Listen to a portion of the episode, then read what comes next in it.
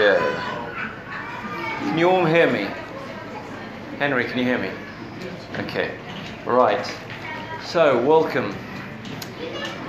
Uh, my name's Sam, and I'll be talking. Uh, if you've got a Bible, uh, do get it out. If you, uh, if not, there's uh, some church Bibles over there. We use the ESV version, the English Standard Version. Um, right. Have you noticed that when you type something into Google, it uh, it gives you suggestions uh, of an autocomplete? Those are supposed to be uh, the most commonly searched things that are typed into Google. Now, two years ago, uh, when you typed into Google the, the phrase, Why are Christians so? you got immediately top of the list, Why are Christians so mean? That was the first suggested uh, search. That was the most commonly searched uh, completion of that phrase. Why are Christians so mean? It doesn't do it anymore. I think maybe some Christians got offended by it. But um, and and they uh, Google now has a, a more intelligent uh, autocomplete. Um, but two years ago, I used it to introduce the Christian activities, the Christian Forum in uh, the school that I work in. Um, and I went on to use it to talk about the differences between what Christians do and how they are, and what they try to be and what they should be. And it's actually, I think it's actually a great way of introducing this idea of the gospel that as Christians we are flawed and fallen and sinful, and we need salvation. During the presentation, I asked, I wonder what words you, you would use to describe the Christians you know. And I put a list of characteristics up on the presentation. I started with a list of good characteristics kind, humble, friendly. And then I said, or perhaps I should put up this list arrogant, prudish, legalistic. Because here we are representatives of God, aren't we? And it's very sad when people see Christians, people who say they're Christians so vocally, very readily, who are witnessing for God, and the characteristics that immediately spring to mind are those second characteristics. Now, after this assembly, a colleague and a friend came up to me and said, You forgot one. And I looked at her quizzically, and she said that when I listed the common flaws attributed to Christians, she was immediately thinking, hypocrite. That's sad, isn't it? And I re- immediately realized that she was right. When you think of Christians, the common, maybe it's the common media perception, but you think of those who are have the arrogance and the holier than thou attitude, the judgmental attitude. Hypocrite. That's a terrible word to use. Right now, you may be thinking of a Christian who that word applies to. We never think of it ourselves, do we? And but today, this is what we're going to be looking at. The passage today gives us a clear warning, uh, clear warning signs against hypocrisy, and especially in the context of religious piety. Let me just pray before we go on. Father, thank you for bringing us here today. Thank you that we can meet and fellowship and enjoy uh, just each other's company, enjoy singing to you, worship. Uh, enjoy listening to your word, enjoy donuts, enjoy children under feet. And Lord, help us to come to your, your word with an open heart and an open mind, ready to be changed, ready to be challenged, ready to serve you more. Lord, I pray that you guide my words in, in revealing your word to us. In Jesus' name, Amen. So I'm going to have a look at the passage. We are on Matthew chapter 6, and we're going to read from verses 1 to 18. So, Matthew chapter 6, verses 1 to 18. If you're doing it on your phone, then you might uh, just change it to the ESV version.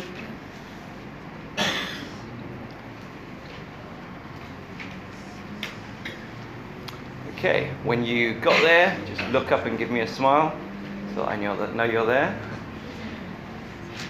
Okay. Beware of the practices, uh, practicing your religious, uh, religiousness before other people in order to be seen by them, for then you will have no reward from your Father who is in heaven. Thus, when you give to the needy, sound no trumpet before you, as the hypocrites do in the synagogues and in the streets, that they may be praised by others. Truly I say to you that they have received their reward. But when you give to the needy, do not let, let your left hand know what your right hand is doing, so that your giving may be in secret, and that your Father who sees in secret will reward you. And when you pray, you must not be like the hypocrites, for they love to stand and pray in the synagogues and at the street corners, that they may be seen by others. Truly I say to you, they have received their reward. But when you pray, go into your room and shut the door and pray to your Father who is in secret, and your Father who sees in secret will reward you. And when you pray, do not heap up empty phrases as the Gentiles do, for they think that they will be heard but for their many words. Do not be like them, for your Father knows you, uh, your, what you need before you ask. Pray then like this Our Father in heaven, hallowed be your name. Your kingdom come, your will be done on earth as it is in heaven. Give us this day our daily bread, and forgive us our debts, as we forgive our debtors. And lead us not into temptation, but deliver us from evil. For if you forgive others their trespasses, your heavenly Father will also forgive you. But if you do not forgive others their trespasses, neither will your, will your Father forgive your trespasses. And when you fast, do not look uh, gloomy like the hypocrites, for they disfigure their faces, that their fasting may be seen by others. Truly I say to you, they have received their reward. But when you fast, anoint your head and wash your face, that your fasting may not be seen by others, but your Father who is in secret, and your Father who sees in secret will reward you. What is it about hypocrisy that drives us nuts? It's frustrating, isn't it? For me, it's something about the two faced nature of it, the failure of self examination, the illogical holding of two ideals, one for others and one for yourself as a, as a teacher, that, I mean, that really grates with me. There seems to be some disconnect between what somebody says and teaches and what someone does that is almost psychotic. Well, let's have a look at what this passage says. If, uh, if you've got your Bibles, please keep them open uh, to the passage. Uh, otherwise, how are you going to check that what I'm saying is right? And you need to be. Okay? Um, I'm afraid I'm not going to dwell on the Lord's Prayer. We could uh, take a whole separate sermon or two just to talk about that. So I'm going to be looking at the overall view from 1 to 18. Three is the magic number, isn't it?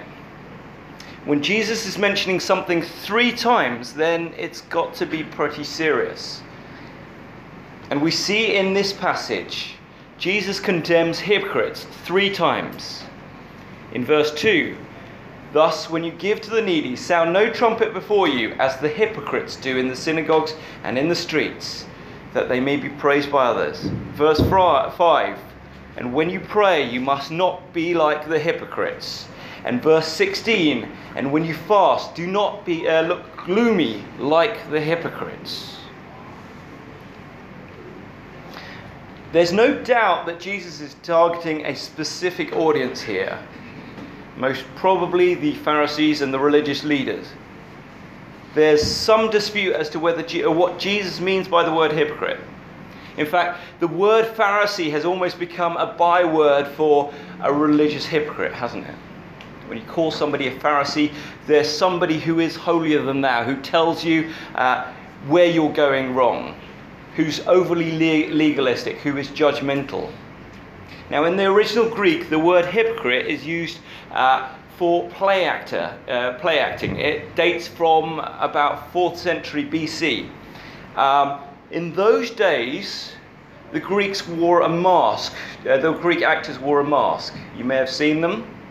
So there's very much the two-faced attitude. There's what it presents, and but unknowingly we, we don't know what's going on with the actor behind the mask.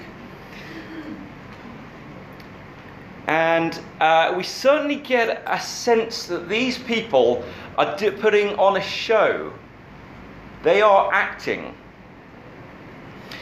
In verse 2, we see people giving to the needy to demonstrate how great they are. In verse 5, we see fast uh, we see fasting and another show of religious piety sorry we see people praying on the streets for praise. In verse 16 we see a public demonstration of fasting showing their religious piety doing it for others.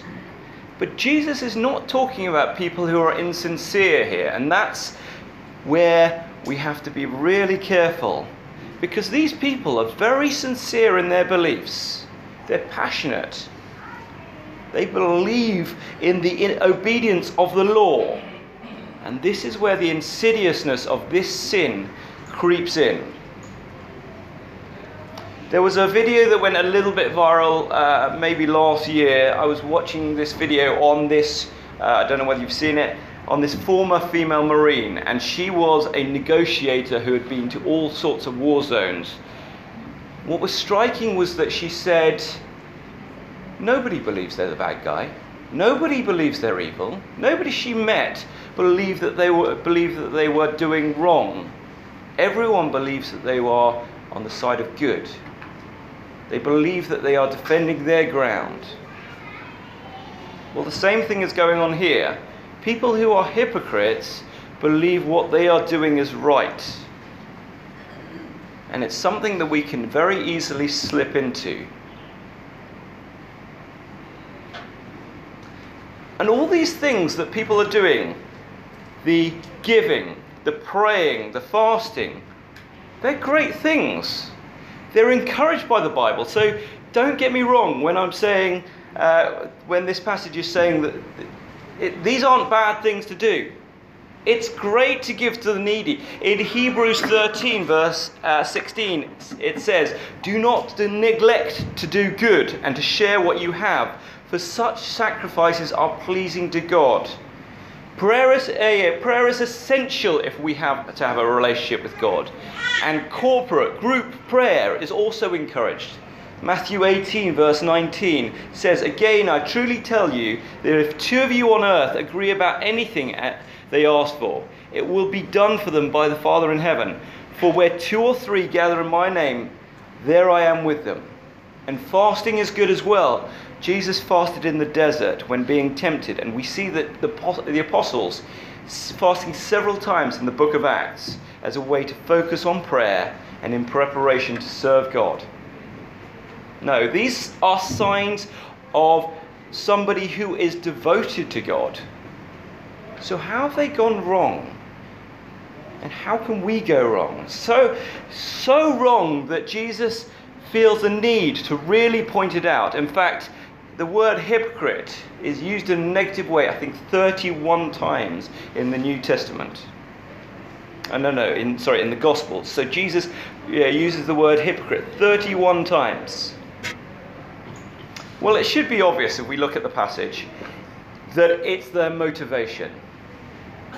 In verse 1, we see, uh, Beware of practicing your righteousness before other people in order to be seen by them for they will have no reward for your Father who is in heaven. In verse 2, that they may be praised by others. Verse 5, that they may be seen by others. Verse 16, they, they disfigure their faces before uh, that their fasting may be seen by others. And what's the warning that Jesus says? Truly I say to you that they have received their reward. Verse 5 Truly I say to you, they have received their reward. And verse 16 Truly I say to you, they have received their reward. It's the same phrase three times. So, in the eyes of God, if we are doing things for the praise of others, in the eyes of God who sees you, those acts are meaningless. Those acts are meaningless to God.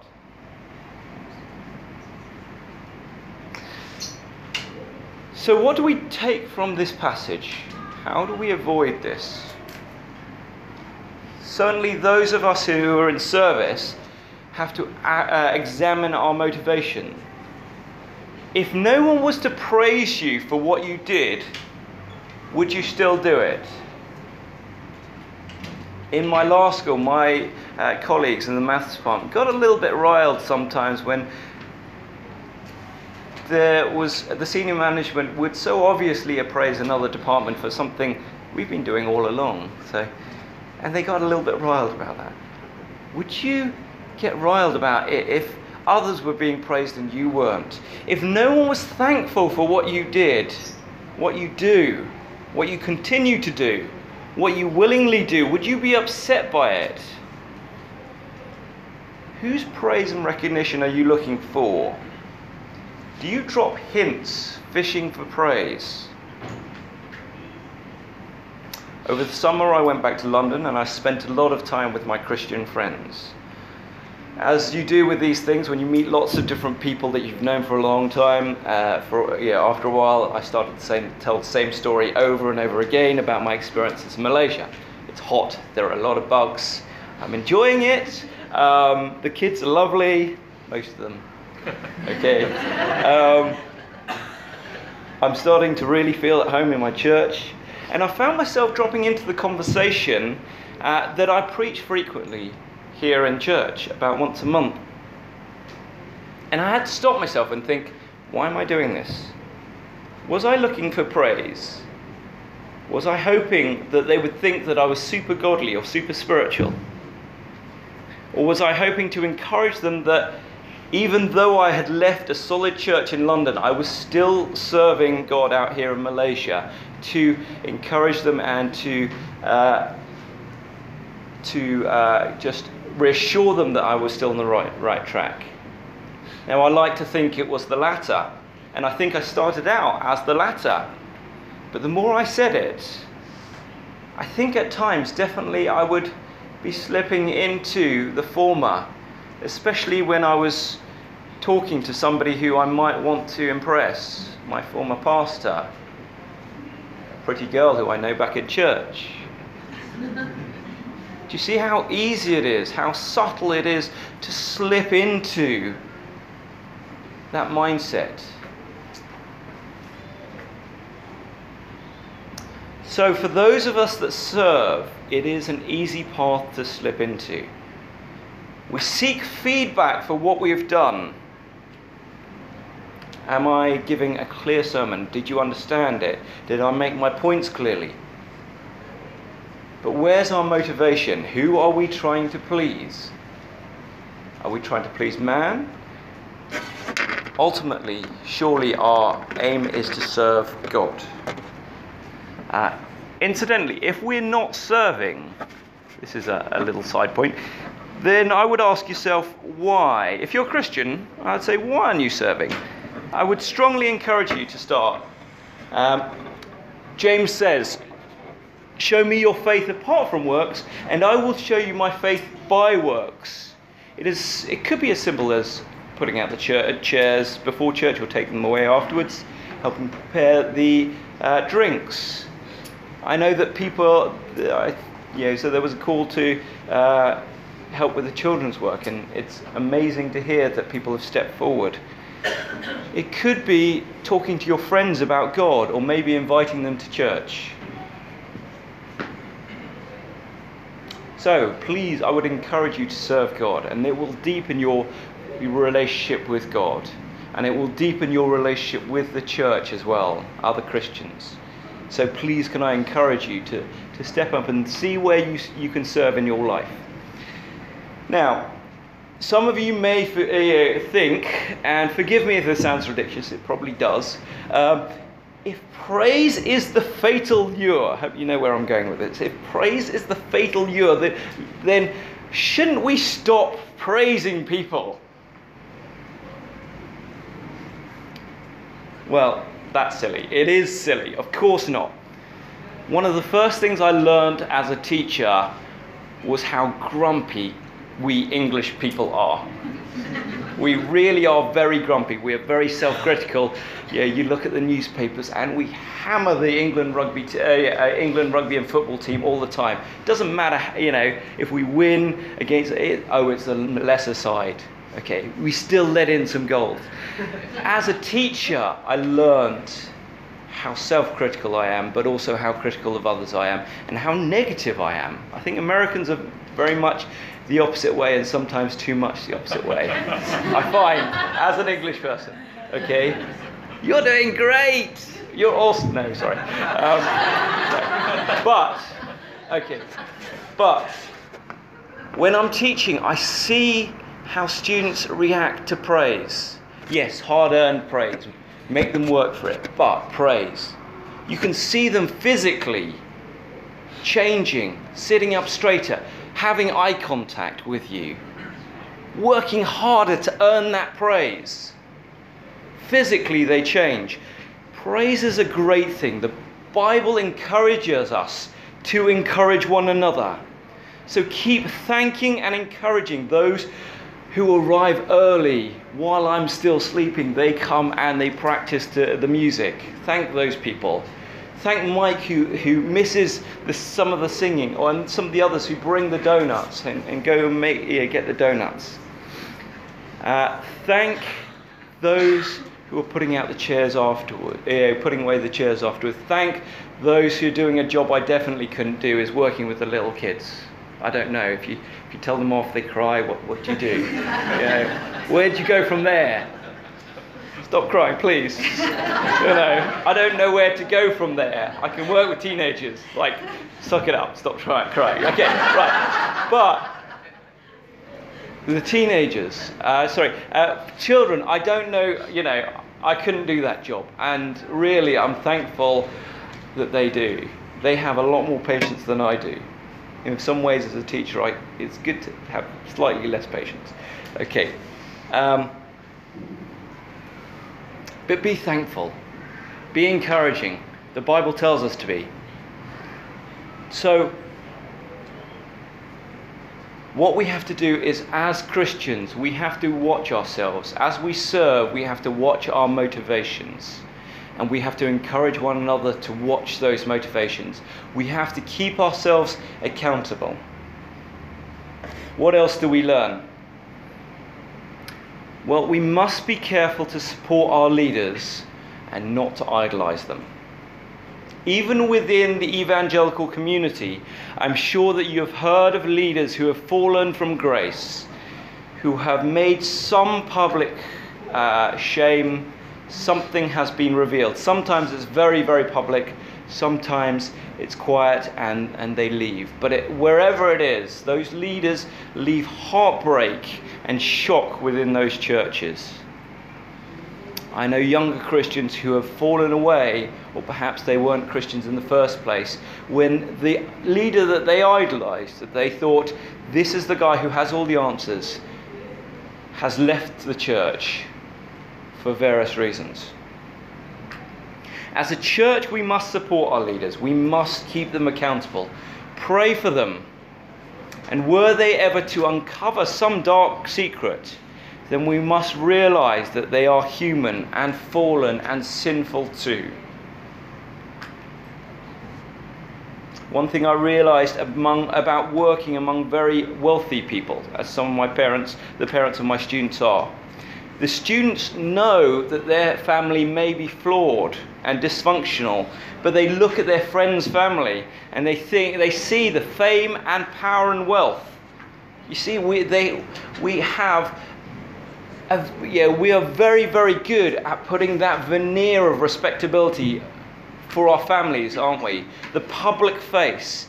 And they think, if only I can get that in my life, then I will be sorted. And that's what makes these private schools, especially, I think, hard ground. We see it in the Bible. God goes to the, the broken and the poor and the needy. The rich and the powerful don't listen to him. It's so easy to have that veneer, especially in uh, Malaysia, where we're so isolated from one another. Earlier this year, Mike said to me uh, one Sunday, he said, Oh, I saw you in Horizon Hills. And I thought, Really? It's like, and he said, Oh, yeah, I saw, you in, in, the laundry, uh, the, the Horizon Hills laundry. I was kind of say, say hello, but I needed to get somewhere. And that's so that's Mike seeing me very briefly through, you know, in his car once in the week. How often do we see each other? It's not that easy to see each other. we it's not very much of a community here, is it? How hard is it to keep one another accountable? What kind of life could I be living separate from the church? I come and preach, and sometimes I feel very guilty because I come and preach, um, and the other Sundays I, I, need to be in church. But um, what kind of life could I be living? What kind of life could Mike be living? What kind of life could Craig, Pastor Craig, be living outside of this Sunday bubble? And so it's more important that in this disparate community that we keep each other accountable, encourage, encouraging one another towards godliness. And that's really difficult.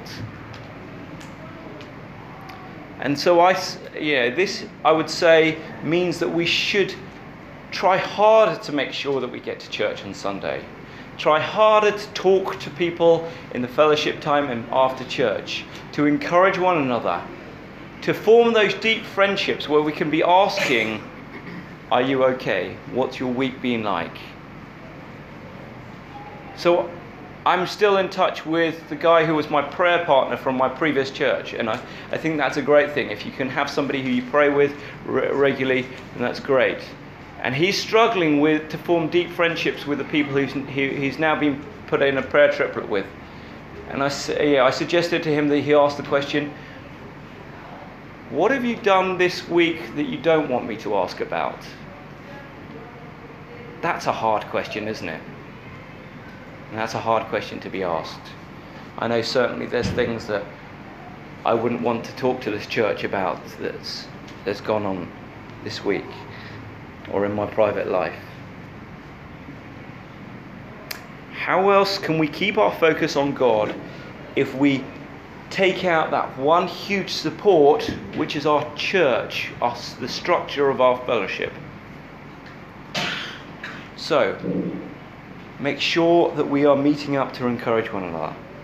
And this brings me to my last and very short point, you'll be thankful to hear. How can we be sure to avoid working for praise? So, three very quick points in this point. Okay? 1 Peter says, 1 Peter 5, verse 8 says, Be sober minded, be watchful. Your adversary, the devil, prowls, like, uh, prowls around like a roaring lion, lion, seeking someone to devour. Let me read that again. Be sober minded, be watchful. Your adversary, the devil, prowls around like a roaring lion, a lion seeking someone to devour. So, firstly, be alert. Hebrews 10, verse 24 and 25, some of you know this off by heart, I know, says, And let us consider how to stir one another up. Uh, sorry, stir up one another to love and good works, not neglecting to meet together, as is the habit of some, but encouraging one another, and all the more as you see the day approach, uh, day drawing near. Sorry, that's me memorizing it rather than that, the ESV version. So, uh, and let us consider how to stir up one another to love and good works, not neglecting to meet together, as is the habit of some, but encouraging one another, and all the more as you, uh, as you see the day drawing near. So my, that's my previous point. Secondly, as we have already said, we must be meeting up to encourage one another. Hebrews 12, verse 1 and, uh, 1 and 2. Therefore, since we are surrounded by so great a crowd of witnesses, let us also lay aside every weight and sin which clings so closely, and let us run with endurance the race that is set before us, looking to Jesus, the founder and perfecter of our faith, who, for the joy that was set before him, endured the cross, during the sh- uh, despi- despising the shame, and is seated at the right hand of the Father. Let me read that again. Therefore, since we're surrounded by so great a cloud of witnesses, you see that this is very pertinent to what we're talking about. Let us lay aside every weight and sin which clings so closely to us. Let us run with, in, uh, with endurance the race that is set before us, looking to Jesus, the founder and perfecter of our faith, who, faith, who was the joy that was set before us, uh, before him, who uh, was set before him, enduring the cross, despising the shame, and is seated at the right hand of the Father. So finally, we, we need to set our eyes on Jesus looking back to his death on the cross. He endured this death to win our salvation, and it drives us to our knees in humility, realizing that this death and salvation was done for us, and looking forward to the day when we will join him, when he is seated at the right hand of God, when we, with joy, looking forward to that time in heaven, those rewards will be in heaven. Someone once said to me, this, this idea of rewards, maybe crowns and stuff, seems a little bit strange. Um, and so, and they said, I like to think of these rewards as the people who we have taken, a, God has used us to convert. What joy will you see when you go into heaven and you see those people who were not Christian and you have seen their conversion? That is a great reward in itself. Let's look forward to that day when all pain and suffering and tears are wiped away. So, we need to be alert, we need to examine ourselves. We need to encourage each other and meet up.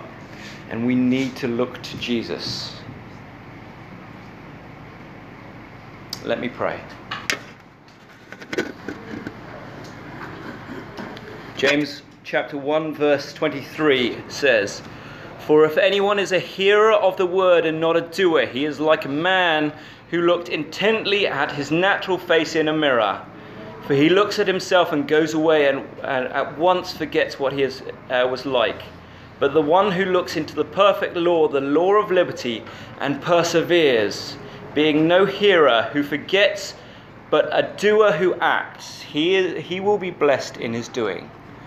Father, we pray that we can look into your word we can long to read your word. We can long to connect with you. We can long to hear from you and see the mirror of our own lives and that we can change. Give us the strength to change, your spirit within us to change, to live lives that are above reproach, that, to live lives that are great witnesses for you admitting and repenting of our sins to you and continuing to try and glorify your name. We pray that those uh, who see us, those who are, you are drawing uh, to you, can see you through us, Lord. We pray that they can ignore the, uh, or they can see that we are also flawed and that you have done a great work in us, Lord. Lord, we pray for the the growth of your kingdom and the salvation of those who do not believe. In Jesus' name, Amen.